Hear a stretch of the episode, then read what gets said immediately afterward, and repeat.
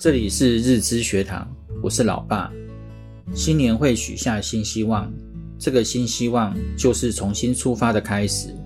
所以，让我们来想想，二零二三年我们如何迈出第一步。也许我们只要多努力一下，这一年会成为我们一生中的幸运之年。人最重要的是能一生安好，而不是一时的得意。作为一个人，我们要自立自强；为人子女，我们要孝敬父母；作为父母，我们要养育子女；作为夫妻，我们要同甘共苦；作为朋友，我们要相互扶持；作为主管，我们要爱护下属。这些都是我们应尽的责任。人类幸福的根源，主要是来自人与人之间的和谐关系。可以从我们自己开始做起，多一些问候，多一些关心，用我们的温暖成为和谐关系的起点。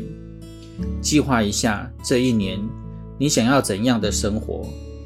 哪些是你想要重新建立的事，并且实实在在的写下来，铭记在心。你可以多读书，可以谈恋爱，可以努力工作，可以创业，可以旅行。但一定是你自己内心想要的，自己想创造的，那你的生活会更有意义。行动只能靠自己的发动机，靠内在的力量。信心是来自于你开始行动，开始改变。不要寄希望于他人，因为他人与你无关。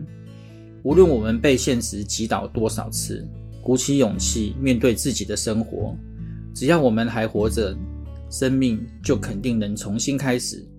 面对现状不抱怨，要承担责任，做事必须踏实，做好你应该做的事情。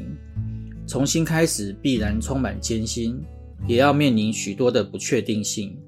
但有一点是可以确定的：重新开始的信心与希望，只能来自于自己，只能依赖自己。